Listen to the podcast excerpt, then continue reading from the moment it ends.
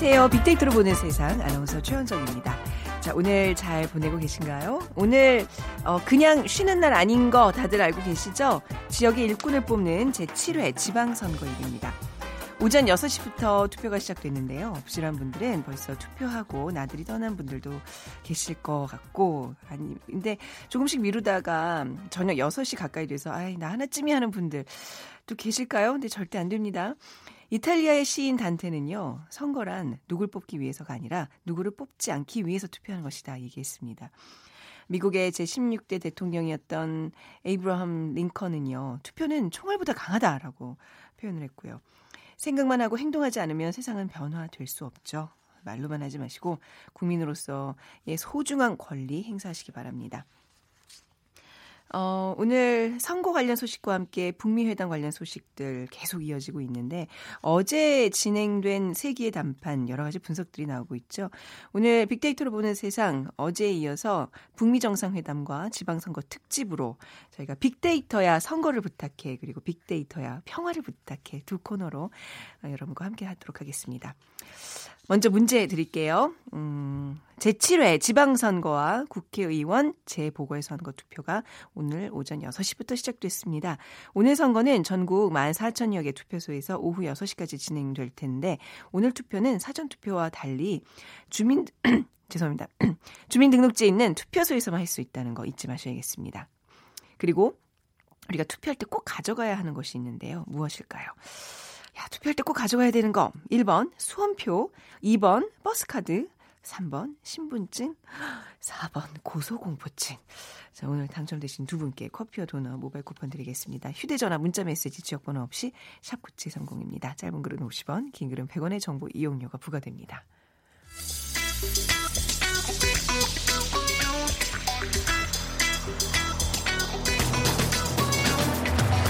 오늘 여러분이 궁금한 모든 이슈를 알아보는 세상의 모든 빅데이터.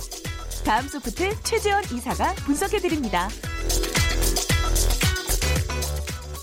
네, 감소프트 최재훈 이사 나오셨습니다. 안녕하세요. 네, 안녕하세요. 네, 투표하고 오셨고요. 아, 저는 사전 투표했고요. 어, 아, 사전 투표했어요. 사전 투표의 의미가 좀 달라진 게 네. 예전엔 정말 투표날 일이 있어서 음, 사전 네. 투표였다면 지금 일이 없어도 네. 그냥 사전 투표를 하는 게 이번 네. 선거의 좀 특징이라고 볼수 아, 있어요. 근데 이제 워낙 이슈들이 선거일 직전까지 나오기 때문에 이거 조금 더 기다려 볼까라는 생각을 좀 갖게 되던데 맞아요. 정말 선거가 네. 변수가 아주 진짜 전날까지 나올 수도 있을 것 같다는 생각이 드는데 어쨌든 사전 투표 투표를 그래서 이번에 또 많이들 하신 것 같아요. 네. 네. 자, 본격적인 얘기 나누기 앞서서 먼저 중앙선거관리위원회 연결해서 지금까지의 투표 상황 알아보고 시작하겠습니다. 어, 중앙선관위에 나가 있는 이혜리 리포터 전해주시죠. 네, 저는 지금 중앙선거관리위원회에 마련된 선거종합상황실에 나와 있습니다. 이곳은 전국의 투표 상황을 실시간으로 확인할 수 있는데요. 이 선관위는 10분마다 각 지역별 투표율을 합산해서 전국 투표율을 집계하고 있습니다. 현재 오전 11시를 기준으로 전국 총 투표율 15.7%를 기록했는데요. 670만여 명이 소중한 한 표를 행사했습니다. 전국 투표율에는 사전 투표율이 반영되지 않았고요. 사전 투표율은 오후 1시부터 집계에 반영됩니다. 이 지역별로 보면 현재 강원이 19.4%로 가장 높고요. 그 다음으로 전남 17.9%를 나타내고 있습니다. 이 반면에 투표율이 가장 낮은 지역은 세종 13%입니다. 투표는 오후 6시까지 진행되고 개표는 투표가 끝나면 254곳에서 투표함을 수거해 개표 작업에 들어가는데요. 이 최초 개표 결과는 오후 7시 30분 부터 확인할 수 있을 것으로 예상되고요. 실시간 개표 상황은 선거관리위원회 홈페이지 개표 진행 상황 메뉴에서 실시간 확인할 수 있습니다. 개표가 빠르면 오늘 저녁 10시 30분에 당선자들이 윤곽이 드러날 것으로 선관위는 보고 있는데요. 다만 일부 접전 지역의 경우 자정이 돼서야 확인될 전망입니다. 지금까지 중앙선거관리위원회에서 리포터 이혜리였습니다. 네, 이혜리 리포터께서 지금 투표율 상황 전해주셨고요. 지금 전국 투표율 15.7%를 아, 보이고 있습니다. 자, 우리 국민들 선거에 대한 관심은 어느 정도인지 이제 빅데이터로 차근차근 또 살펴볼게요. 네, 그 지난 8일에서 9일 사전 투표가 치러졌는데요. 이날만 지금 투표에 대한 관심이 한 8만여 건대로 높았고요. 네. 사실 그 날을 제외하고는 사실 어, 투표에 대한 관심이 좀 높지 않았어요. 음. 미디어에서도 또 많이 얘기를 했는데 그러니까 10일 전에는 한 5만여 건 그리고 7일 전에는 한 6만여 건 그러면서 지금 2일 전에도 한 6만여 건대 계속 머물면서 네. 어, 지방 선거가 다가오는데도 일별 언급량이 크게 늘지 음. 않는 음. 그런 현상들이 좀 보여지고 있어서 네. 아무래도 이 또 메가톤급의 안보 이슈인 또 북미 정상회담에 그또 이목이 좀 집중이 음. 되는 또이 네. 이유도 분명히 있을 것 같은데 네. 어쨌든 2014년과 비교했을 때는 어, 전반적으로 어, 많이 지금 관심도가 떨어지고 있다. 네. 그러니까 2014년이면 4년 전이기 때문에 지금으로 보다도 지금 1.5배 정도 SNS의 그 사용자가 늘어났거든요. 네. 그런 거 감안했을 때도 어, 더 낮다라고 하는 건 그만큼 관심이 좀 어, 예전보다는 많이 낮게 형성이 되고 있다. 그래서 음. 비교적 조용, 한 분위기에서 지금 지방선거가 치러지고 있다라고 빅데이터 상에서 보여지고 있습니다. 네. 그 아, 죄송해요. 목소리가 계속. 지방선거에 대한 이제 빅데이터상 반응을 조금 더 자세히 한번 감성어로 분석을 해볼까요? 네, 지방선거에 대한 감성 분석을 해봤더니 긍정 감성이 40%, 부정 감성 60%로 5월 달에 나타나면서 6월 달엔 또 30, 긍정이 32%로 음. 더 낮게 형성이 되고 있는데요. 사실 이번 선거 자체가 갖는 의미가 약간 좀 네가티브전이 좀 많이 보여지고 있다 그렇죠. 보니까 일부 지역에서는 이제 아주 핫 이슈들이 있었죠. 네, 그러다 네. 보니까는 그러니까 누구 잘한다라는 얘기보다는 누가 음. 뭐 이래서 나쁘다라는 얘기가 너무 많이 올라오고 어, 있어요. 네네. 그러다 보니까 전반적으로 선거에 대한 이 감성 자체도 부정이 더 높게 형성이 음. 되고 있었고 이 6월에 지방선거의 감성 키워드 1위는 이렇게 소중한 또 중요한 네. 이런 얘기들로 선거에 대해서 좀 좋은 감성이 나타나긴 네, 했지만 네. 어, 소중하다 중요하다 이런 표현들 참 좋네요. 네. 네.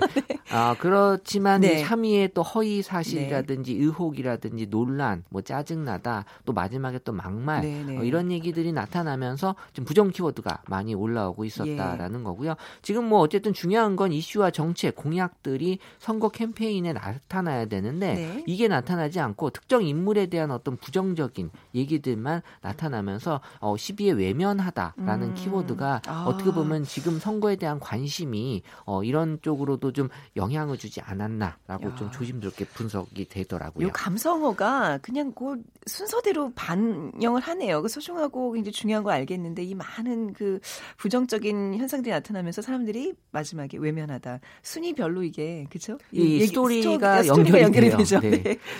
이번 빅데이터상에서 이제 지방선거 핫 이슈는 어떤 걸로 나타나고 있어요? 모든 선거 때마다 나타나는 키워드가 이제 여론조사거든요. 네. 네 그리고 이제 2위가 토론, 그리고 이제 또 항상 그렇듯이 스캔들이나 네. 네거티브 또 거기에 대한 해명 또 음. 검증 또 막말 어 그러니까 빅데이터 상에서 이 지방 선거에 대한 어 관심도는 어 이런 좀 안 좋은 키워드들이 많이 나타나고 있는데 어 근데 여론조사에 대해서 감성 분석을 해 보면 2014년도에 여론조사는 긍정이 51%였는데 2018년도는 38%로 여론조사에 대한 어떤 신뢰가 많이 떨어지고 있다. 네. 그러니까 기존에는 여론조사를 통해서 어떻게 보면은 좀 여론 모 몰이를 좀 많이 음. 했었는데 네네. 지금은 여론조사 결과에 대한 사람들의 어떤 부정이 좀 네. 많이 어, 느껴지다 보니까 그 전에 이제 많은 이런 선거판에서의 여론조사가 좀 정확도가 좀 떨어졌던 걸 우리가 많이 느꼈기 때문에 그쵸. 그런 것 같아요. 그래서 네. 뭐 여론조사 결과가 또 언제부턴가 맞지 않기 그쵸. 시작을 했고 네. 여론조사에 대해서는 뭐 믿지 못하다, 뭐 음. 뭐 허위 사실이다, 뭐 음, 의심된다 음, 같은 어, 이런 그 얘기들이 쏟아져 나오면서 어, 좀 여론조사에 대한 좀 부정 감성이 높아지고 있고 또 2위에 토론이 오르는 건 이제 후보들 간의 이제 TV 토론이 이제 큰 관심을 지금 선거전에서 많이 모으고 있는데 여전히 이제 스캔들이나 네거티브에 대한 논란이 이슈가 되면 서 네. 어, 이 자리 자체가 뭐 해명이나 검증하는 자리가 어떻게 보면은 좀 이 도덕적인 문제로 많이 끌고 가고 있다 보니까 정책적인 검증이 필요한 선거에서 이 후보자들에 대한 도덕적인 음. 검증으로 너무 많이 좀 어, 이 중심이 잡혀져 있지 그렇죠. 않나. 어, 그래서 또 최근에 네. 여러 가지 그 논란이 되면서 지방선거 막판에 지금 변수로 많은 이슈들이 좀 나타나고 있었습니다. 그렇죠. 메가톤급의 막말들도 이제 막판에 좀 쏟아지고 그러긴 네. 했는데 그 여론조사가 잘 안 맞는 걸 이제 우리가 경험하면서 사실 이제 저희는 이제 빅데이터로 항상 이제 세상을 보잖아요. 네. 빅데이터가 이걸 좀 대체할 수 있는 대안이 되고 있지 않나 생각을 하는데 어떻게 사실 그래서 이제 제가 이 빅데이터로 네. 보는 세상이 네, 네. 앞으로 또 이 선거에 선거에 있어서 음. 중요한 역할을 네. 할 것이다라고 네. 예측이 되는데 아, 그 말씀하시면서 기분이 좋으세요. 그렇죠. 아, 네. 너무 좋네요. 네네. 사실 이 미국 대선에서 네. 이 트럼프 대통령의 당선을 어느 여론회사도 어, 예상하지 못했어요. 그런데 그 당시에 예, 클린턴 네. 후보를 다 당선 예측자로 했는데 사실 트럼프 대통령이 당선이 되면서 네. 그 당시에도 이제 인공지능 뭐 빅데이터를 표방하는 이제 두 회사가 네. 어, 트럼프 당선을 처음부터 예측을 했거든요. 음, 네, 그러니까 여론조사에서는 예측하지 못했던 걸 빅데이터 상에서는 예측이 되는 거예요. 근데 네. 이제 여론조사라고 하는 게 전통적으로 오랫동안 해왔던 방식이고 그 방식이 바뀌진 않았는데 왜 안 네. 맞냐? 네. 그러니까 표본 추출이라고 하는 방식 자체가 지금 시대에는 맞지 않는다. 그러니까 음. 예전엔 사람들의 생각이 지금 일반화되고 있고 네. 여론이라고 하는 게 지금 같이 휩쓸려서 갔다면 지금은 워낙 또 다양하고 개성이 강한 사람들이기 음. 때문에 오히려 또 남들과 같이 가지 않으려고 하는 그런 네 성향들도 강하거든요. 그래서 예전엔 하나를 보면 열을 알 수 있다라는 네네. 게 가능했지만 지금은 열을 다 보지 못하면 하나도 모른다. 하나도 알 수 없는. 아, 그래서 이제 빅데이터라고 그러네요. 하는 게 어, 원론적으로는 이제 전체를 다 보는 그런 네. 이제 방식이기 때문에 그나마 이제 빅데이터가 어, 음. 전부를 보진 못하지만 그래도 네. 여론조사보다는 좀 높게 신뢰도를 가져 갈 수 있다. 네. 그래서 지금은 예전에는 뭐 데이터 방, 분석 방식이 언급량만을 갖고 분석을 했었거든요. 네네. 언급량이 높으면 이 후보에 대한 뭐 지지율이 높다라고 그런 가정을 했는데 지금은 부정 이슈가 더 많기 때문에 네. 언급량이 높다고 이 후보에 대한 지지가 높다라고 할 수가 없어요. 어. 그래서 어, 관심도는 분명히 중요하거든요. 네. 얼마나 관심을 갖느냐 하는데 호감도가 중요해요. 네. 얼마나 이 후보에 대해서 호감도가 높느냐가 또 중요한 요소가 되고 그리고 지금은 이제 글을 올리는 사람보다도 이 조회하고 영상을 보는 사람들이 많기 때문에 그런 조회수 음. 그리고 또 영상을 조회하고 나서 이제 좋아요 같은 걸로 나의 그 의사 표명을 좀 해주거든요. 네네. 좋아요를 얼마나 클릭했는지 음. 이런 그 세 가지 지표를 종합해서 어떤 그 후보에 대한 어, 새로 새로운 그런 그 어, 숫자를 만들어내는 방식을 지금 쓰고 있기 때문에 네. 어, 예전보다는 훨씬 더 빅데이터를 통한 이 음. 결과 자체가 네. 어, 신뢰도가 좀 많이 높아지고 있고 네. 그런 이제 흐름을 알 수 있거든요. 그렇죠. 그래서 네네. 사실 우리 투표는 나의 그 생각을 읽지 못하지만 결과만 알 수 있잖아요. 네. 근데 이제 빅데이터 상에서는 우리 생각과 행동이 이 말과 글이라는 걸 통해서 나타나는데 음. 이 언어에서 보여주는 이 사람들의 그 흐름을 네. 어, 알고 있다. 그 흐름을 흐름을 잡는 게 그 맥을 잡는 게 굉장히 중요한 것 같아요. 선거에서는 이번만 하고 안 할 거 아니잖아요. 그렇잖아요. 예, 예. 네, 왜인지에 대한 그렇죠. 걸알 수 있기 때문에 그 많은 음. 사람들의 그 말과 글을 분석하면 어, 어떻게 보면은 조금 더 음. 정확한 결과를 네. 얻어낼 수 있다라는 거죠. 아무튼 이제 선거에서 뭐 여론도 그렇고 어떤 선거 운동 과정도 그렇고 이제 빅데이터가 많은 부분 보완을 해줄 수 있을 것 같습니다. 자 이번 지방선거 이슈 지역은 어디로 나타나고 있나요? 어, 데이터상에서는 역시 이제 1위는 서울 지역이 3만여 건으로 관심이 높게 형성이 됐고요. 네. 그리고 2위가 경남. 아, 네네. 네, 그리고 3위가 경기, 그리고 이제 대구, 부산, 제주, 충북. 이거는 뭐 어떻게 보면 데이터상에서의 많은 이슈를 끌고 있는 지역이라고 이제 보면 되는데 네. 인지도가 높은 인물들이 아무래도 대거 후보로 등장하는 이제 서울, 경기 지역이 좀 많이 관심이 높다. 그 외에도 이제 경남이나 부산, 또 대구, 제주 등에도 큰 관심이 음. 쏠리고 있는 것을 알수 네. 있었습니다. 자, 오늘 뭐 휴일이기도 하잖아요. 그래서 아마 지방선거일 날 이제 투표하시고 또 뭐 다른 계획들을 분명히 갖고 계실 텐데 우리는 뭐 일을 하고 있습니다만 다른 네. 분들의 이 오늘의 계획은 어떤 것들이 있을까요? 어 일단 뭐 그 계획도 계획이지만 네. 이 선거 관련해서 어떤 계획들 행위를 음, 뭐 네. 볼수 있는 게 인증. 그러니까는 아, 네. 예전보다도 이제 인증에 대해서 조금 이제 어 선관위에서 조금 이제 어 허, 허락을 많이 해줬잖아요. 그래서 이 인증샷을 찍으려고 하는 분들이 좀 많아졌고요. 어, 여전히 또 이 선거날 출근하시는 분들이 네. 계시네요. 그래서 그래서 어, 계획 네. 중에는 이제 선거하고 출근하겠다라는 음. 분들이 있고요. 그리고 이제 공부하겠다. 네. 또 휴일이지만 또 공부해야 되는 학생들도 많이 있고 그리고 이제 아르바이트 하는 또 어, 일들도 많이 있고요. 그리고 이제 5위부터 본격적으로 이제 나들이나 네. 데이트 아. 그리고 아. 늦잠 그리고 뭐 짧지만 여행 그리고 뭐 아무래도 하루기 때문에 휴식을 즐기려고 하는 네. 분들이 많아지고 있어서 어쨌든 이제 인증 문화가 그동안 정치에 무관심했던 젊은 층의 그 투표율을 많이 끌려 끌어올렸기 때문에 네. 자발적으로 좀 투표에 참여하는 변화를 좀 가져왔다라는 측면에서도 이번에 그 오늘 그 선거의 투표율이 얼마나 높은지를 좀 한번 좀 기대해 볼 수 있지 않을까 뭐 네. 관심도 네. 낮지만 그래도 이제 투표라고 하는 거에 대한 사람들의 기대 심리가 분명히 있거든요. 네. 또 이 공부 키워드가 오늘 건 이제 기말고사 기간이 아 지금 기간이 또 그런가요? 어, 6월입니다. 그래서 네, 이제 네. 대학생들은 아. 어, 놀 틈이 없어요. 아이고, 어, 하지만 또 나들이와 데이트 여행 좀 날씨가 지금 좋거든요. 그래서 네. 야외 활동은 조금 덥습니다 오늘. 예. 네, 사실 예전에 비해서는 좀 덜 더운 것 같긴 해요. 네. 어, 작년에 많이 더웠는데 네. 어쨌든 뭐 오늘 하루 계획 음. 어, 이 휴식으로 또 많이 채우려고 네. 하는 분들도 많았네요. 뭐 나들이 데이트 다 좋은데요. 오늘 할 바는 이제 하시고 그렇죠? 예, 예, 길을 나서 주시기 바랍니다. 젊은 세대들 은 이제 아무래도 좀 예전보다는 투표 선거에 좀 관심들이 높아지고 있는 추세인 네. 것 같아요. 네. 2030 세대 투표율이 항상 그 도마 위에 그렇죠. 올랐는데 여섯 네. 차례 지방 선거의 전체 투표율이 사실 1회 때가 제일 높았고요. 네. 그장 이번 2014년 요 전에는 56.8%로 어, 나타났는데 2030 세대 투표율은 항상 50%대를 이렇게 밑도는 음. 그런 투표율을 좀 보여지고 있거든요. 네. 아무래도 연령대별로는 60대 이상의 투표율이 70%를 유지하는 것과는 좀 대. 대조적이긴 한데 예, 촛불 집회 이후에 그 대선을 겪으면서 2030 세대의 투표율이 곧 영향력이다라는 사실을 좀 많이 인지가 되면서 정치에 많이 관심을 좀 쏟고 있습니다. 그래서 뭔가 좀 희망이나 자랑스럽고 적극적인 세상을 바꾸기 위한 젊은 세대 움직임이 네. 이번 선거에서도 많이 나타날 것으로 좀 기대가 음, 되고 있어요. 내가 움직이지 않으면 세상이 바뀌지 않는다 이런 인식들을 이제 하고 있는 것 같은데. 근데 이제 네. 국민의 그 수준이 네. 정부의 수준이다라고 네. 나타나고 있잖아요. 그 렇죠. 네. 얼마나 국민들이 관심을 음. 갖고 있느냐가 좋은 정부가 만들어지느냐를 알 수 있을 것 같아요. 이방 지방 선거에는 참 뭐 앞서 말씀하신 그런 네거티브들 좀 민망한 것들이 좀 많아가지고 우리 지방 선거 젊은 세대들을 어떻게 하고 인식하고 있는지 궁금. 궁금한데요. 네, 이번 지방 선거에 대한 2030 세대에 대한 감성 키워드를 살펴보면 네. 바쁘다, 어렵다, 아쉽다, 걱정 같은 음. 이런 표현들이 나와요. 네. 그러니까 2017년 대선 때보다는 약간 좀 관심도가 떨어지는 네. 그런 키워드들이 나타나고 있는데 아무래도 이제 뭐 그 기말고사 시험 기간도 있고 또 시험과 취업 등의 그 이유로 여유가 없는 바쁜 청년들이 어 관심을 갖기에는 지방선거가 좀 큰 이슈를 끌지 못하지 않았나라는 음. 시기적인 그런 어 예상이 들고요. 네. 또 청년층일수록 이 투표지와 생활권이 좀 이원화돼 있다 보니까 또 지방선거에 대한 관심이 낮을 수밖에 없어요. 그러니까 자기 고향에 있지 않은 그런 네네. 또 청년들이 지금 많이 있잖아요. 그런 분들은 이제 사전 투표를 하셨어야 되는데 해야지 네. 그게 좀 좋아질 수 있는데 네. 어쨌든 뭐 지방선거에 대한 청년이 이제 관 심도가 다소 낮은 건 어쩔 수 없지만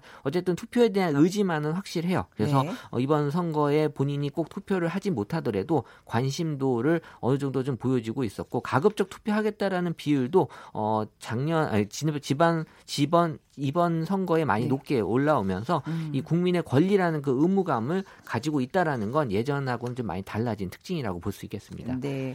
KBS에서 이제 지방선거 이번 6.13 지방선거 개표 방송 좀 야심차게 준비를 하고 있는데 지금 TV 보니까 전국 투표율 15.7%로 나오고 있고요. 투표 인증 사진들이 계속 지금 화면 하단에 나오고 있어요. 여러분께서 네. 또 이제 여기 보내주시면 여러분들의 얼굴도 이렇게 또 TV에 나올 수 있는 기회입니다. 사실 예전에 네. 셀럽들이 하는 행위로 많이 봤는데 네, 지금 뭐 일반인들이 어. 더 즐기고 계신 그렇네요. 것 같아요. 네. 문자 메시지 샵 0709로 무료라고 하네요.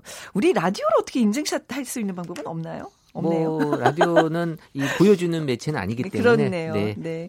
자, 뭐 마음속으로는 다들 그 투표 독려하고 계시리라 믿고 자, 비키즈 부탁드리겠습니다. 네, 제7회 지방 선거와 국회의원 재보궐 선거 투표가 오늘 오전 6시부터 시작이 됐죠. 오늘 네. 선거는 전국 14,000여 개 투표소에서 오후 6시까지 진행될 예정인데요. 오늘 투표는 사전 투표와는 다릅니다. 주민등록지에 있는 투표소에서만 할 수 있게 돼 있는데 그리고 투표할 때 꼭 가져가야 할 것이 있습니다. 네. 무엇일까요? 1번 수험표, 2번 버스카드, 3번 신분증, 4번 고소공포증. 네, 다 가져가도 되죠. 네, 어쨌든 움직이려면 다 있어야 될 것 같긴 하네요. 네. 네. 자, 정답 아시는 분들 빅데이터로 보는 세상으로 문자 보내주시면 됩니다. 휴대전화 문자 메시지 지역번호 없이 샵 9730이고요. 짧은 글은 50원, 긴 글은 100원의 정보 이용료가 부과됩니다. 저희가 오늘 방송 시간이 54분까지 이어지니까 네. 뭐 서두르시면 더 좋고요. 많이 보내주시기 바랍니다. 자, 지금까지 세상의 모든 빅데이터 어, 다음 소프트 최재원 이사와 함께했습니다. 감사합니다. 네, 감사합니다. 네. 자, 오늘 어 지방선거 만 4천여 개 전국 투표소에서 오후 6시까지 진행이 되는데요. 주요 지역 연결해서 투표 진행 상황 알아보도록 하겠습니다. 먼저 부산으로 가보죠. 재연화 리포터입니다. 네, 제가 나와 있는 곳은 부산 남구 선거관리위원회 개표소인 부경대학교 대형 캠퍼스 체육관입니다. 이곳과 가장 가까운 투표소인 대연 3동 제1투표소가 있는 부산 여성회관 다녀왔는데요. 투표 시간 전부터 유권자들이 몰렸습니다. 부산 지역 최고령 유권자는 서구 충무동의 김모 할머니로 108세였고요. 남자의 경우는 중구 광복동의 윤모 할아버지로 106세입니다. 이 윤모 할아버지는 몸 몸이 불편해서 거소투표에 참여를 했고요. 이런 최고령 유권자뿐만 아니라 투표소에는 가족과 함께 투표 참여를 위해 방문한 시민들을 만날 수 있었습니다. 또 오늘 출근해야 돼서 졸린 눈을 비비면 급하게 투표하고 빠르게 떠나는 유권자도 있었는데요. 노란색 등산복을 입고 선거에 참여한 60대 정둘순 씨는 친구들과 등산을 하러 가야 돼서 일찍부터 움직였다고 이야기를 했고요. 우리 주민들을 위해서 일할 사람을 내 손으로 뽑고 싶 싶다는 마음에 선거에 참여해야 되겠다는 생각이 들었다고 합니다. 또 75세 이상순 씨는 내 자식과 손주의 삶이 조금이나마 나아지기를 바라고 당선자들은 약속한 공약들을 꼭 지켜주기 바란다고 선거 소감을 전했습니다. 부산은 오전 6시부터 907곳의 투표소에서 일제히 투표가 시작이 됐습니다. 부산 지역 유권자는 총 293만 9,046명입니다. 이번 선거에 참여하는 부산 지역 유권자 는 지난 선거 때보다 7천여 명이 늘어났고요. 현재 부산 전체 투표율은 오전 11시 기준 15.5%입니다. 45만 5,023명이 선거에 참여를 했고요. 투표율이 가장 높은 지역은 사상구로 16.9%, 가장 낮은 지역은 수영구로 14.4%입니다. 부산 지역은 이번 선거 통해서 교육감과 광역자치단체장 각각 1명, 광역의원 47명, 기초단체장 16명과 기초의원 182명을 뽑습니다. 해운대 을지역은 국회의원 뽑는 보궐선거도 함께 진행이 됩니다. 지난 8일과 9일에 실시된 사전투표에서 부산 지역 투표율은 17.6 10%로 전국 17개 도시 중 16위에 머물렀습니다. 오후 6시까지 선거에 참여할 수 있으니까요. 신분증 지참하셔서 지정투표소에서 소중한 한 표 행사해 주시기 바랍니다. 지금까지 부산 남구 선거관리원회 개표소인 부경대학교 대형 캠퍼스 체육관에서 재현하였습니다. 네, 부산에는 106세 최고령 또 어르신도 투표로 참여하셨다는 얘기 전해주셨고요. 이번에는 광주로 가보겠습니다. 김영경 리포터. 네, 안녕하세요. 광주입니다. 저는 지금 서구 치평동 제3투표소 전남중학교에 나와 있습니다. 이곳 투표소는 아침까지는 좀 비교적 한산했지만 오전 10시를 넘기자 투표소를 찾는 유권자들의 발길이 끊이지 않고 있는데요. 아무래도 아파트 단지가 많은 곳이라 그런지 가족 단위 유권자들이 현장을 많이 찾고 있습니다. 특히 부모님의 손을 잡고 따라온 아이들이 투표를 막 마친 부모님과 함께 투표 인증 사진을 찍는 모습도 눈에 띄고요. 광주와 전남 지역에서는 이곳 전남 중학교를 비롯해 1227군데의 투표소에서 오전 6시부터 투표가 순조롭게 이루어지고 있습니다. 이번 선거는 1인당 7표를 행사하게 되지만 제가 나와 있는 이곳 치평동 주민들은 서구갑 국회의원 재선거까지 모두 8장의 투표용지를 받고 있습니다. 오늘 본투표일에 앞서서 지난 8일부터 이틀 동안 사전투표가 진행이 됐었죠. 전남은 전국에서 가장 높은 31.78%의 사전투표율을 기록하고 유일하게 30%를 넘겼었고요. 광주 또한 23.65%로 어, 전국 평균보다 높은 사전투표율을 나타냈습니다.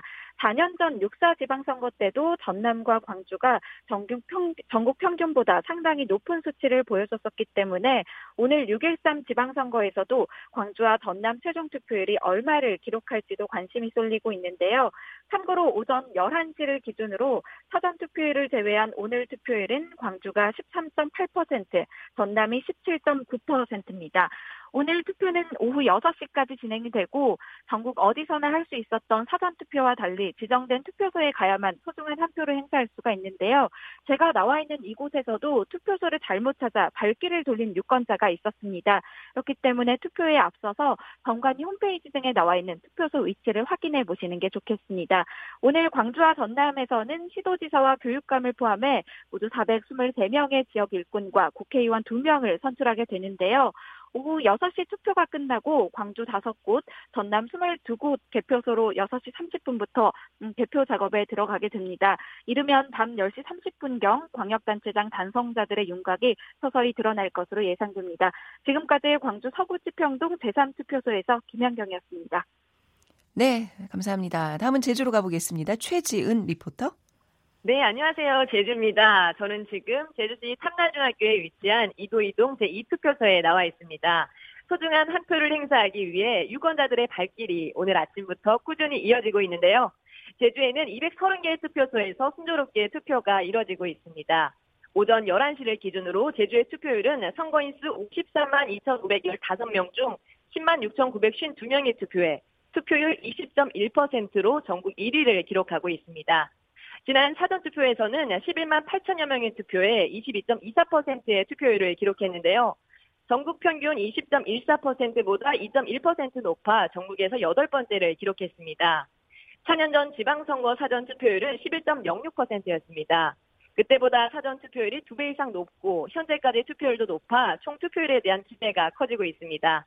특히 이번 선거에는 더불어, 민주당의 문대림 후보와 무소속으로 재선을 노리는 원희룡 후보가 접전을 펼치고 있어 도민들의 관심이 높습니다. 또한 도지사 후보 중 누가 3위를 할 것인지에 대한 관심도 높은데요. 사전 여론조사에서 자유한국당 김방훈 후보와 바른미래당 장성철 후보, 또 녹색당 고은영 후보의 지지도도 박빙 승부를 펼치고 있기 때문입니다. 지금 제주는 화창한 낮으로 투표하기 아주 좋습니다. 아직까지 투표하지 않으신 분들은 오늘 6시 전까지 해당 투표소를 방문해 소중한 한 표 꼭 행사하시기 바랍니다. 지금까지 제주에서 전해드렸습니다.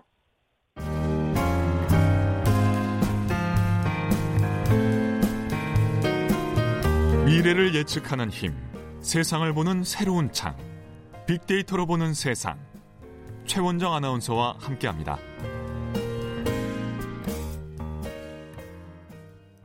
네, 빅데이터로 보는 세상 오늘 두 번째 코너입니다. 빅데이터야 평화를 부탁해. 평화를 또 부탁하는 염원하는 마음으로 또 진행해 보도록 하겠습니다. 임상훈 국제문제평론가 빅커뮤니케이션 전민기 팀장 두 분 나와주셨어요. 안녕하세요. 네, 안녕하세요. 네. 오늘 저희가 선거일 이렇게 어, 생방송을 진행하고 있는데 1803님께서 어, 문자를 주셨어요. 저는 문경에서 사과 농사를 하는 농부입니다. 오전에 시원할 때 일을 하고 점심 먹고 쉬는 시간에 투표하려고 합니다. 농촌에 젊은 청년들이 많아졌으면 하는 바람입니다. 60대거든요. 농촌 화이팅 합시다 하시면서 남겨주셨어요. 어, 사과 농사 잘 되고 있는지 꼭 오늘 투표 참여해 주시기 바랍니다. 자, 오늘 북미 회담 얘기 이제 어제 어, 발생이죠. 어제 있었던 일인데 많은 지금 분석들이 나오고 있어요. 어제 저희가 또 어, 특집으로 북미 회담에 대한 얘기를 북미 회담이 진행되는 그 상황에서 얘기를 했었는데 그 결과 이제 합의문 보시면서 임 기자께서 어떤 생각을 하셨어요? 어, 뭐 우리가 오늘 이야기를 계속 나누겠습니다만은 네. 뭐잘 됐다. 근데 뭐 음. 뭐 아쉬운 점도 있다. 뭐 여러 네. 가지 견해들이 많이 나왔잖아요. 네. 그런데 저는 그 전문가들 견해보다 네. 야, 그 우리나라 그 일반 그 네. 시민들의 어떤 그 상식적으로 알고 있는 어떤 지식이라든가 네. 이런 어떤 그 열망은 물론이고 그 외교 아주 전문 용어들 이런 것까지 음. 참 대단하다. 그러니까 이건 그 이게 결국은 그 국력이 아닌가 이런 생각을 했습니다. 네. 다른 어느 나라에서 이렇게 그 외교 무대에서 벌어지고 있는 이런 것들이 국민적 관심사 이렇게까지 음. 뭐 그런 건 얘는 좀 드문 것 같아요. 아, 우리 이런 이슈들이 있을 때마다 다 전문가들이 되잖아요. 그러니까요. 예, 이제 국내 정치뿐만 아니라 이제 외교에서도 우리 국민들의 수준이 그죠 네. 이제 정상급인 것 같은데 전민기 팀장은 이번 회담 한마디로 표현한다면 글쎄요, 뭐, 네. 이 빅데이터에도 나오지만, 네. 그 감성의 벅찬이라는 단어 어, 있어요. 벅차다. 이게 뭐, 음. 끝나고 나니까 네. 갑자기 네. 이 회담을 두고서 뭐, 성공이냐 실패냐, 뭐, 누가 이익이 더 많냐, 뭐, 이런 걸 음. 따지기 이전에, 이전에. 일단은 네. 첫 단추를 잘, 어, 음. 딱 매였다는 거에 대해서 네. 좀 크게 의미를 맞습니다. 부여하고 싶고요. 이 이후에 있을 이제 또 여러 가지 회담이라든지 이걸 통해서 이제는 우리 정부도 우리가 취해야 될 거는 확실하게 좀, 어, 이렇게 딱 목표와 가치관을 세워서 네. 좀뭐 잘하고 계시지만 어. 더 잘했으면 하는 바람 가져봅니다. 확실히 외교라는 건요, 그렇죠? 이제 겉으로 웃으면서 안으로는 이제 속 이제 이 속은 다 챙겨야 되는 정말 그럼요, 예. 총알 없는 전쟁이라는 생각을 네. 해봤습니다. 이 빅데이터 상에서도 그 북미 회담에 대한 어떤 얘기들이 좀 많이 달라지고 있고 그렇죠? 예, 예, 좀 예. 바뀌고 있죠, 어떻습니까? 그러니까 북미 회담 연관어를 보면은 근데 이거 북미 회담과 관련해서 네. 늘 트럼프는 자기가 주인공이고 싶어 하잖아요. 어제도 회담 끝나고 나서 뭐 왜 이렇게 길게 해. 아, 예, 앞에도 얘기했지만 네. 말, 말, 너무 길게 하시더라고요. 그러다 보니까 트럼프에 대한 네. 언급이 많을 수밖에 네. 없었어요. 그러면서 뭐 트위터라든지 또 네. 트럼프 관련된 것들이 음. 상당히 많은 그런 하루였고요. 뭐 싱가포르라든지 생중계 전 세계 결과 오늘 새벽부터는 이제 CVID라는 네. 거에 대해서 이 CVID가 빠졌다. 그러니까 네. 우리 국민들이 또 이건 어떤 내용일지 많이들 검색해 보시고 공부하신 네. 것 같아요. 그러다 네. 보니까 좀 전문적인 내용도 많이 나오고 있고. 어, 긍부정 비율 봤더니 67.6 대 26.1이었어요. 그러니까 6월 동안에는 이 긍정 비율이 한 40%, 그다음에 부정 비율이 부정 비율은 비슷한데 어, 긍정 비율이 좀 올라갔다라는 거. 네. 아무래도 뭐 이게 잘 생각보다 어, 조마조마했는데도 불구하고 네. 잘 마무리된 데에 대한 음. 안도감이라든지 네. 좀 흐뭇한 마음, 벅찬 마음들 좀 많이 느끼고 계신 것 같고요. 실시간 검색어도 합의문에 관련된 내용, 네. 그 다음에 역시나 어, 음식이 빠질 수 없잖아요. 네, 오찬에 네. 관련된 그리고 어. 거의 중 메뉴였던 오이선에 관한 어. 검색어 많이 네. 올라왔고 그 통역을 하셨던 이현향 그 국무부 통역관에 대해서도 네. 많이들 궁금해하셨더라고. 네. 이분에 대한 뭐 이야기도 이따 시간이 되면 좀 전해드리도록 하겠습니다. 네, 뭐 차근차근 좀 얘기를 나눠보고요. 그 트럼프 대통령이 길게 발표한 합의문 내용 우리는 좀 짧고 이해하기 쉽게 요약을 해보겠습니다. 임상훈 평론가. 네, 뭐 간단하게 요약을 했는데 네. 네 가지가 이제 크게 얘기가 들어갔었죠. 네. 그래서 새로운 북미 관계를 수립한다는 그런 내용, 그러니까 양국의 바, 그 국민의 바람에 따라서 그다음에 두 번째로 어떤 내용이 들어갔냐면은 이제 한반도에 지속적이고 안정된 어, 한반도 평화 체제 수립을 위해서 양국이 노력한다는 그런 내용 들어가 있었고요. 그 다음에 이제 427 판문점 선언이 있었잖아요. 네. 그것을 이제 재확인하면서 북한은 한반도의 완전한 비핵화를 위해서 노력한다 음. 이런 내용.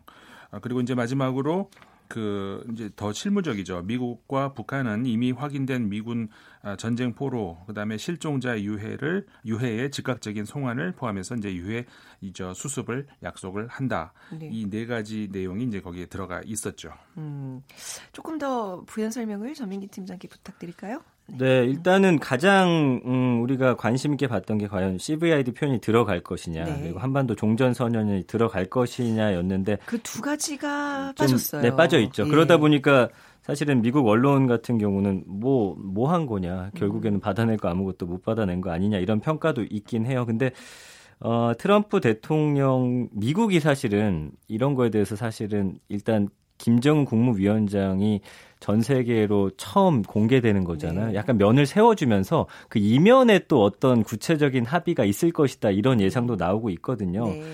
그러니까 이거는 좀 더 지켜봐야겠지만 어쨌든 말씀해주신 대로 이 네 가지 사안에 대해서 앞으로가 중요한 것 같습니다. 네. 일단 첫 단추 깨었기 때문에 이 이후에 또 어떤 음, 의견들이 좀 맞지 않았을 경우에는 음. 뭐 극단적인 결과는 나오지 않을 것 같지만 지금 분위기상은 근데 정치 그리고 국제 관계 모르는 거거든요. 그러니까 네. 이게 좀 잘 매끄럽게 이어질 수 있도록 음, 우리 정부도 좀 노력하기를 바라는 국민들의 마음이 있는 것 같고요. 네. 일단 미국의 언론 보도는 상당히 부정적인 아, 목소리가 네. 굉장히 많은 상황입니다. 어, 예. 뭐 이렇게 뭐좀 알맹이가 없다 뭐 이런 평가인가요? 그렇죠. 예. 음. 근데 이제 말씀하신 것처럼 정상급에서 발표할 수 있는 거는 이제 큰 맥락들이고 세부 사항들은 정말 이면의 합의가 좀 있지 않을까 그런 기대는 해보는데 그래도 어제 좀 이런 세부 사항들이 좀 더 나왔어야 되는데 불충분하다는 견해는 어, 분명히 있는 것 같아요. 네. 네, 근데 그 지금 방금 전민기 팀장님도 이제 지적을 해주셨지만은 네. 아 그리고 초반에 제가 이제 모두에서 말씀드렸던 국민들이 전부 전문가가 돼가지고 네. 야 이번에 왜 CBID 빠졌어 음, 굉장히 네. 그 이런 거 지적을 하시잖아요. 네. 근데 여기서 제가 이제 한 가지 저 말씀을 드리고 싶은 것이 어, 우리 한반도 평화를 위해서 궁극적인 목표가 CVID가 포함이 되는 거냐 이 그거는 수단이죠. 이거는 네. 그러니까 그 점을 우리가 이제 이해를 그렇죠. 해야 될 것 같고. 그러니까는 CVID라고 하는 것은 그러니까 원래는 2000년대 초반에 VID라고 시작을 음. 했다가 네. 그러니까는 검증 가능하고 불가역적인 비핵화로 음. 이제 그러니까 부시 대통령 때의 그 볼튼의 작품이거든요. 네. 그러다 나중에 C가 컴플리트가 추가가 돼가지고 네. 완전하고 그랬다가 이게 한때는 또 P로 바뀌 그러니까 네. 영구적인, 영구적인, 뭐 이렇게 네. 바뀌었다가 그러니까 뭐냐면은 이거는 북한에서 그 소위 말해서 비대칭적인 무기라고 할 수 있는 음. 핵무기를 드러내야 되겠다는 네. 어, 미국의 이제 최종적인 목표이지 네. 한반도의 평화를 바라는 한국 사람들의 최종적인 목표는 아니라는 네, 것이죠. 네. 이게 무슨 얘기냐면은 북한에 핵이 없다, 없다고 해서 음. 북한이 도발을 계속 한다면 그건 무슨 의미가 있어요 우리한테는? 네. 그러니까는 우리한테 의미가 있는 것은 어떻게 보면은 불가역적인 평화가 아, 더 그렇죠. 중요한 것이지 네네. 불가역적인 비핵화는 그거는 중간에 지나가는 수단일 네 뿐이라는 것이죠. 뿐이죠. 네. 그러니까는 외신의 보도에서도 이제 있었지만은 이미 이제 운동장은 우리 소위 우리가 하는 표현으로 네. 기울었다. 네. 한마디로 말해서 우리 국민들이 바라는 그 평화는 이제 더 이상 어떤 그 전쟁 혹은 그 갈등 구도로 갈 수 없을 만큼 열망이 그쪽으로 이제 네. 저 갔다.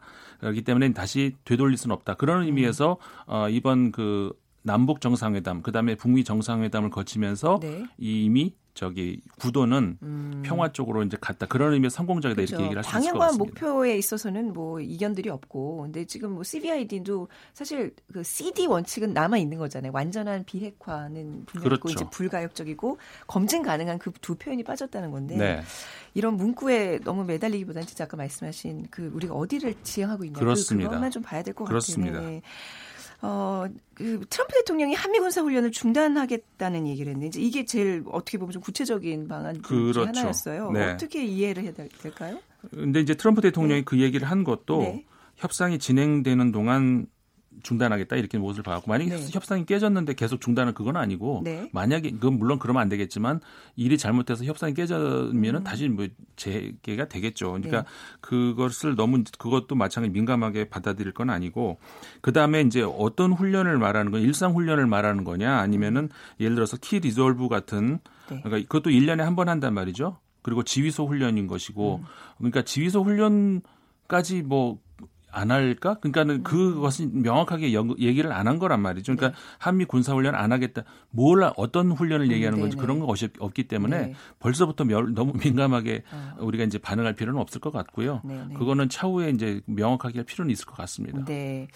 첫 걸음만 이제 뗐는데 우리가 기대치가 좀 많이 높았던 것 같긴 해요. 그러니까요. 네. 기대치가 너무 높았기 그렇죠? 때문에 네. 한 네. 번에 뭐 수백 가지 다 아. 합의 안 되거든요. 뭐 비핵화라든지 아까 네. 말씀해 주시는 주한미군 빼는 거에 대해서도 네. 일단 큰 덩어리 던져 놓고서 이제 세부적인 합의 들어가고 서로 또 조율할 거 조율할 거기 그렇겠죠. 때문에 그때까지 관심을 가지면서 그때 가서 뭐 잘못된 부분에 대해서는 음. 비판해도 좋고 뭐 잘된 부분에 대해서는 박수 쳐주면 될 건데 지금 너무 우리가 기대했던 바가 커서 그런지 그렇죠. 그 네. 세부 사항에 대해서 근데 기대감을 갖게 만들었어요. 그렇긴 하지만 기다려봐 깜짝 놀라게 할 거야. 계속 이제 두 정상이 그런 뉘앙스대로 네. 말을 했기 때문에. 근데 뭐 어제 그 한 앵글에 두 사람이 잡힌 것만 하더라도 아, 왜 우리가 기대했던 거 이상이라고 보면 맞습니다. 되겠죠. 예. 아까 이제 미국 언론 말씀을 하셨습니다. 미국 언론은 계속해서 비판적이었어요. 음. 그러니까는 미국 언론에 빗대서 네. 이제 우리가 예를 들어서 어떻게 보면 가장 우려할 수 있는 조심해야 되는 것은 네.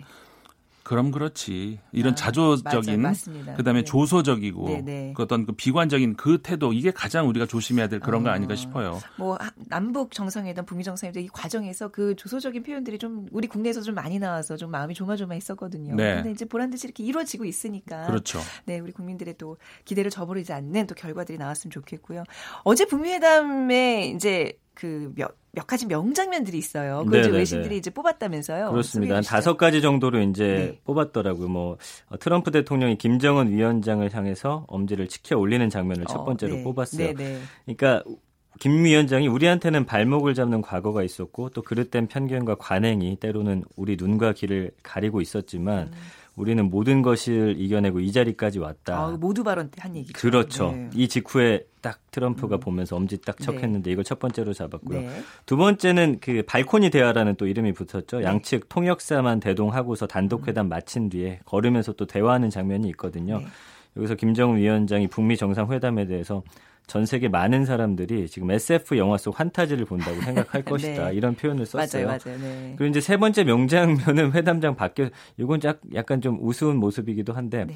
김정은 위원장의 친구 자처하는 그 NBA 농구 선수 있죠. 데니스 로드먼. 약간 눈물을 보였죠? 눈물을 흘렸어요. 그러면서 약간이 아니라 야, 엄청 많이, 많이 흘렸어요. 많이 흘린 건가요? 오늘 멋진 날이라면서 네. 내가 이 모습 보기 위해 여기까지 왔다. 여기까지 왔는데 행복하다. 직접 못 만나서 온 건가요? 그건 예.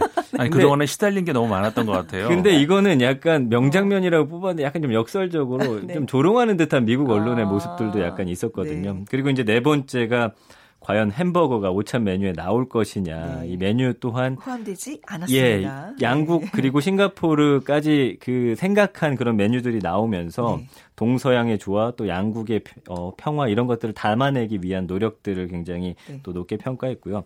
이것도 재밌는 장면인데 마지막 명장면은 그 네. 대통령이 본인이 타고 온 리무진 네. 이른바 이제 비스트라고 불리는데 음. 김 위원장에게 문 열어보고 안에 한번 볼래 이렇게 보여주는 장면이 있었어요. 이게 지금 네. 굉장히 많이 회자가 되고 있거든요. 그래서 이럴 땐 약간 두 사람 소년처럼 네. 어, 네, 미차 좋니 안에 아, 한번 보고 싶다 네. 이렇게 해서 보는 듯한 모습 이걸 또 명장면으로 뽑았습니다. 아니 그 회담이 없어서 김정은 위원장 그 스위스 유학 시절에 담임 선생님과의 인터뷰가 또 화제가 됐어요. 이것도 예. 보세요. 네. 그러니까 이 담임 선생님이 네. 뭐라고 했냐면은 네. 트럼프 대통령이 뭐 조언해 줄 게 있냐 예전에 음. 가르쳤던 학생인데 그랬더니 네네. 유머를 활용하라 이런 조언을 어, 했었어요. 네네. 그만큼 농담을 좋아했던 학생으로 회고하고 있었고요. 네. 그다음에 뭐 독일어하고 수학을 가르쳤었는데 돌이켜 보면 굉장히 친절하고 예의 바른 아시아 소년이 떠오른다. 네. 경원 없이 학교까지 걸어 다니던 그 김 위원장을 음. 옆집 그냥 청소년 같았다. 네. 물론 본인의 신분 숨기기 위해서 더 그런 면도 없지 않아 있었겠지만 네, 네. 유머 감각이 뛰어났다라는 걸 굉장히 기억하고 있고 네, 네. 농구를 좋아하고 그때 당시 스위스에서 아이들에게 민주주의라든지 이런 교육을 음. 굉장히 많이 가르치고 있던 시절이기 때문에 네. 비록 북한으로 돌아갔지만 그때 배웠던 그 어린 시절에 교육된 민주주의에 대한 기억 이런 것은 분명히 피 속에 녹아 있을 아, 거라고 이야기를 했거든요. 그래서 저제 생각 에도 그런 기억들과 경험들이 네. 이번 회담을 이끌어내는데 분명히 작용했을 네. 거라는 그런 생각을 하고 있습니다. 민주주의 선진국인데 그렇죠. 예, 예. 네. 어, 그게 굉장히 클 거예요. 음, 뭐 미국 언론은 좀 부정적이지만 이제 전 세계 어떤 좀 유럽 쪽의 여론들은 어떻게 지금 나오고 있는지요? 그러니까 전체적으로 이제 네. 과거부터 어제도 제가 말씀을 예. 드렸던 예. 것 같은데 아, 굉장히 이제 조심스러운 마음으로 계속 음. 이렇게 보고 있었거든요. 네. 유럽 언론들 같은 경우에는. 근데 이제 어, 이 나온 이 직후에는 어, 저 의외로 이 관심이 문재인 대통령 쪽으로 시선이 많이 쏠리는 걸 볼 수 있었어요. 네. 그러니까 북미 간의 이렇게 정상 회담이 어저 아, 성공적으로 이제 맞춰졌다. 네. 그러면 한국의 문재인 대통령은 하면서 이제 시선이 음, 딱 쏠렸는데 네. 그래서 유럽 언론에서 많이 나왔던 그 이야기가 뭐냐면 잠 못 이루는 밤이 음. 단어가 네, 네. 굉장히 아마 문재인 대통령이 하셨던 말이죠. 네. 잠을 잘 수가 없었다는 이런. 네. 그게 굉장히 유럽 언론에서 많이 이제 타이틀로 나왔어요. 음. 그러면서 뭐 별명이 많으시잖아요.